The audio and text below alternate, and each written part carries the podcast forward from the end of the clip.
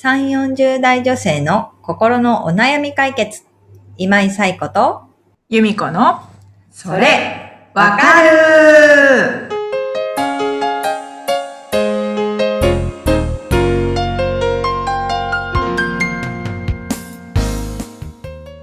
はい。ということで、えー4月第3週のそれわかるが始まりました。皆さん、こんにちは。はい。えーっと、今日もね、早速ですけれども、お悩みお寄せいただきましたので、えーご紹介したいなと思います。由美子さん、お願いします。ルナさん40歳の方からです。はい。会社で先輩からパワハラを受けています。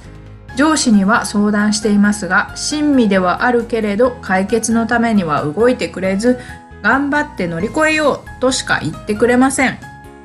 会社に行くのが辛いのですが、仕事自体は好きですし、スキルアップのためにもここで辞めたくありません。何かアドバイスありますか？というお悩みをお寄せいただきました。はい。ルナさん、ありがとうございます。ありがとうございます。はい。パワハラをね、受けてるっていうことで、辛いですよね。会社に行くのも嫌なんじゃないかなと思い会社に行くのが辛いって書いてありますね。ね、うんあの、どんなパワハラなんだろうと思いつつ、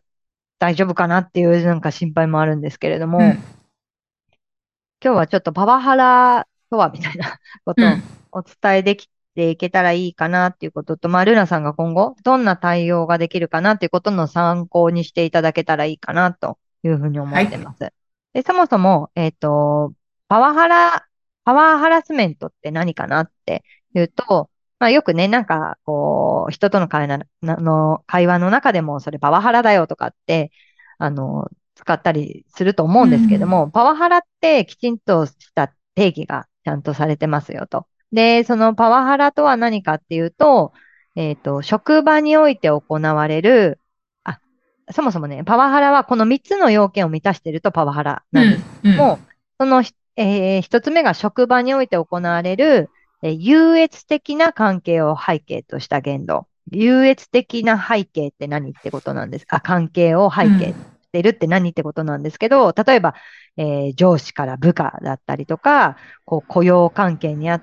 あって、雇用主と、えー雇われている人だったりとか、集団と個人だったりとか、そうういう形の優越的な関係を背景としているえー言動、言葉であったり、行動であったりということですよね。かどうかっていうことが一つ。で、二つ目が、業務上必要かつ相当な範囲を超えたものにより。なので、えー業、まあ、簡単に言えば業務に関係ないとか、それまあ、業務に関係はあるけれども、そこまでしますかっていうようなもの、業務のをもう超えちゃってますよねっていうようなもの。で、え三つ目が労働者の就業環境が害されるもの。なので、それによって会社に行くのが嫌だとか、その人がもともと持っている能力を発揮できていないとか、そういうことがあるかどうかっていう、この三つがすべて満たされていると、パワーハラスメントですよっていううんうんですね。まずは、ルナさんがおっしゃってるパワハラがここに当てはまるのかなっていうところ。で、もし、そのパワハラだっていうことに当てはまっている場合は、今、えーパワハラ防止法っていうものが、えー全企業に、あのー施行されてる施策として国がちゃんと守ってくださいねっていうパワハラ防止法というものがあるので、えーそれをルナさんの会社もやっていなければいけないわけなんです。で、これをやってると何かっていうと、会社に相談窓口が設置されていて、パワハラに関する相談窓口が設置されていて、もし相談があったら、あの、適切に対応しなければいけないとか、事実関係の確認とかをきちんとしなければいけないっていうことであったりとか、その、まあ、パワハラに合っている、えー人を被害者って言うんですけど、被害者に対してきちんとこう配慮した措置をしなければいけないとか、えープライバシーは、でも相談されたことを、えー勝手に話してはいけないっていうことだったりとか、プライバシーはきちんと守らなければいけないとか、えー不利益な取り扱いを行ってはいけないみたいなこととかが決まっているので、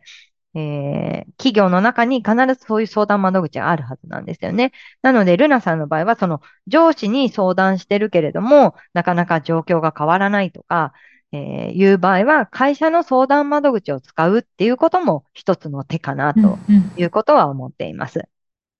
で、えーパワハラを受けたら、受けてる人は、まずこれをしてきましょうっていうことが、えーあって、一つは、まあ、周囲に相談するっていうこと。まあ、なので、ルナさんの場合は上司に相談してるっていうのがあるので、まあ、もうすでにやっているけれども、さっき言ったみたいに会社の相談窓口を使うのも手かなっていうことはあります。で、二つ目が記録をつけるっていうこと。パワハラを受けたとき、えーいつ、えーどこで誰に、まあ、どんなことを言われたのか、されたのなのか、なそういうことを、えー記録しておくということ。で、例えば上司に相談してるっていうことであれば、上司に相談したことも記録としてつけておくことは大事かなというふうに思います。で、えー三つ目ができる限り加害者と距離を取る。まあ、これはね、仕事で、こう、仕事、業務上、なかなか距離が取れないっていうところは、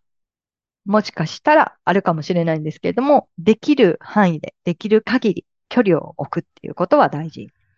で、えー四つ目が外部の相談窓口へ相談するということ。先ほど社内に相談窓口が設置されてるはずですって言ったんですけれども、いやいやいや、でもやっぱりこう社内の人に話すのには抵抗があってとか、まあ相談したけれども、そんなにこう状況が変わらなくてみたいなことがあった場合には、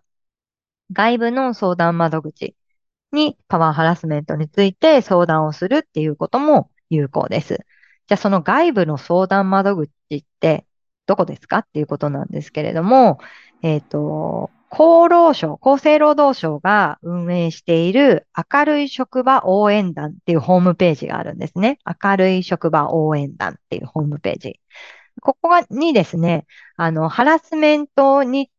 対して、まあ、受けてるときどうしたらいいかとか、まあ、いろんな情報があるんですけども、さっき言ったハラス、パワハラの定義とかもここに載ってるんですけれども、その中に相談窓口のご案内っていう項目があるんです。そこを見ていただくと、外部の相談窓口がたくさん載っています。例えば、えー総合労働相談、ん？総合労働相談コーナーっていう各都道府県の労働局であったりとか、えー法テラスっていう、えっと、法律的な相談を、まあ、無料でできるところであったりとか、みんなの人権110番っていうところだったり、えーまあ、その名の通り、ハラスメント悩み相談室っていう、あのーところだったり、いろんなところに、えーの相談窓口が載っているので、あの、自分が良さそうだなって思うところに相談をしてみるっていうのは一つ手かなというところは思っています。で、あともう一つ気になったのが、えっと、上司が頑張って乗り越えようって言っている。この上司が、その、ルナさんに対してはそう言ってるけれども、実は裏では頑張って動いてる可能性があるのかないのかみたいなところも、ちょっと気にはなったんですよね。とにかく、こう、相談してくれたルナさんのモチベーションを下げないように、励ましの声掛けをしているけれども、裏では、パワハラを止めようと何か動いているのか、みたいなところは、もしかしたらあるのかなっていう。だから、えっと、その相談をしたときに、でも、あで、もし裏で動いてくれてたとしても、例えばルナさんが、いやいやいや、他の人に勝手に言わないでみたいなことがあるんだとしたら、やっぱりさっき言ったみたいな、プライバシーの保護みたいな観点からは、うん。えこの人には、あの、このこと言うけど、ルナさん言ってもいいかなっていう確認が上司からあって叱るべきかなとかいうのは思うので、うんうん。その相談をしている中で、上司に動いてほしいっていう要望をきちんと出しているかどうか。うん。あとは誰かに言うんだったら、私に確認してほしいっていうこととかを、まあ、本来はルナさんが言わなくても、上司が、あの、自発的にルナさんに確認をして動くべきことではあるんですけれども、確認してみてもいいかなっていうのは思いました。うん。であとは、もしかしたら上司も、こう相談には来たものの、なんかこう話を聞いてほしいだけなのかなと思って、なんとかそのルナさんの気持ちを鼓舞しようと、うん頑張って乗り越えよううんみたいな形で言ってるだけの可能性もあるかなと思うので、その相談の仕方みたいな時に、動いてほしいなのか、えー部署移動をしたいなのうか、ん。えー単に話を聞いてほしいだけなのか、なんかそういうところも伝えていけるといいのかなっていうのは思いました。今でも実際にルナさんにこう確認してねって言ってるけれども、本来は上司がその相談の中でルナさんに確認すべきことかなっていうのは思ってます。相談、話聞いてほしいだけなの？それとも自分に動いてほしくて相談してる？みたいなこととかは、きちんと上司側から確認があってほしいなっていうところであるんですけれども、まあうんそこがもしなされてないようであれば、確認し、ルナさんから確認してみてもいいかなっていうところはあります。うん。でも、まあ辞めたくないのに、そのパワハラによって辞めなければいけない状況っていうのは、やっぱりよろしくないですよね。ルナさんにとっても良くないし、あの、企業にとっても良くないと思うんですよ。本当は働く意欲があるのに、うん。働けない状況になってる。そこはやっぱり会社がきちんと対処していくべきところなので、ルナさんはきちんとこう、まあ、訴えるべきところに訴えるというか、相談をしていくっていうことができるといいのかなっていうのは思います。なので、あの、まあ、何かアドバイスをっていうことで言うと、今上司には相談してるので、まあ、まずは会社のパワハラ相談窓口に相談する。それがちょっとしづらいっていうことであれば、外部の相談窓口を使うっていうこと。あとはもし記録とかをつけてないのであれば、記録をきちんとつけるっていうこと。で、できる限りの範囲でいいので、そのパワハラをしてくる方と距離を取るっていうことができるといいかなと思いますね。うん。なんかうんでも、ね、ルナさんが仕事を辞めたくないって、あの、スキルアップのためにこの会社で頑張りたいっていう気持ちがあるので、まあそこが叶っていくといいなっていうところ。うん。確かに。そうですね。ううんん。でも、本当にパワハラ、ハラスメントに関しては、今、こう、国としてもものすごく力を入れているところではあります。うんで、そういうふうに、こう、パワハラ防止法っていうのが、あの、全企業に、あの、義務付けられているっていうところとかもあるので、あの、我慢をして、泣き寝入りするっていうことではなくて、まあ、働く権利っていうものが、ね、あの、みんなにあるわけだから、そこをきちんと、えー行使していくっていうところをやっていただけたらいいなと思って応援しています。はい。っていうところです。ね、今日はちょっとパワハラについて、ハラスメントについてお伝えしたんですけれども、さっき言ったみたいに、でも国としても結構力を入れてういるん。とこなんですよね。うんで大企業だけじゃなくて、中小企業とかにも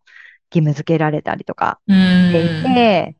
ハラスメントをじ、まあ、軸にしたって言い方おかしいですけども、メンタルヘルスのこととかも、なんか、研修案件としては、私とかもいただいたりするんですよね。とか、えっと、それこそさっき言った相談窓口の方たちがきちんとこう相談を受けられるように教育していきたいっていう企業とかもありますし、うん。だから国も力入れてるけど、企業としても今きちんと体制整えたいとか、うん、整えてるっていうところ、あとは継続して、それがきちんと対処できていくように、教育してるっていうところはあるので、あの、うまくね、そういう制度とか使っていっていただきたいなと思っているところです。ゆみこさん、なんかハラスメントとか聞くことありますか？うん私の今の環境ではなかなかそうですよね。そういうことで悩まれてる方は近くにいないんですけど、うんでもやっぱりね、こうやって会社、うん企業に所属してたりすると、そういう状況の方もね、いらっしゃるでしょうし。うん。ねえ。本当になんか、まあ、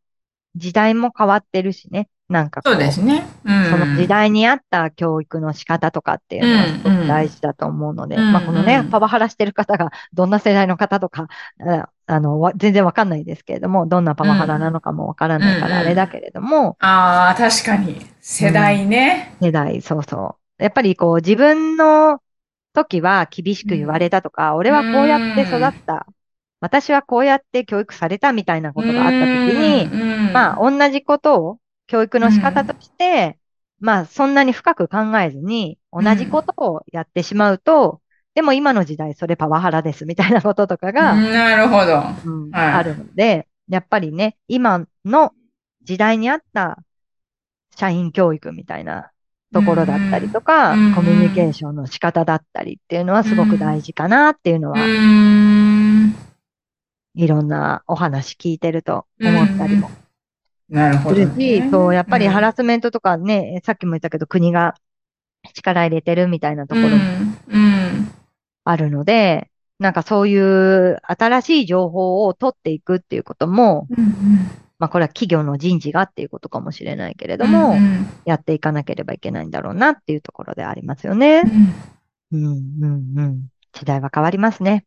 なるほど。変わりますね。はい。は。ないので、ね、ルナさんが会社を辞めずに生き生きとそうですね。働けるよううなん環境を、ルナさんの会社が作ってくれることを願っています。うん。はい。ということで、このポッドキャストでは皆様からのお悩みをお寄せいただいております。ゆみこさんご紹介をお願いします。はい。番組では皆さんからのお悩みをお待ちしております。番組ポッドキャストの各エピソードページにリブラボラトリー公式 LINE の URL を載せています。公式 LINE を登録後、メニュー画面よりお悩みを投稿してください。皆様からのお悩みお待ちしております。お待ちしております。はい。ということで、ちょっとお話長くなってしまいましたけれども、またね、でも元気に、えー、過ごしていけるようになんかお悩みあったら、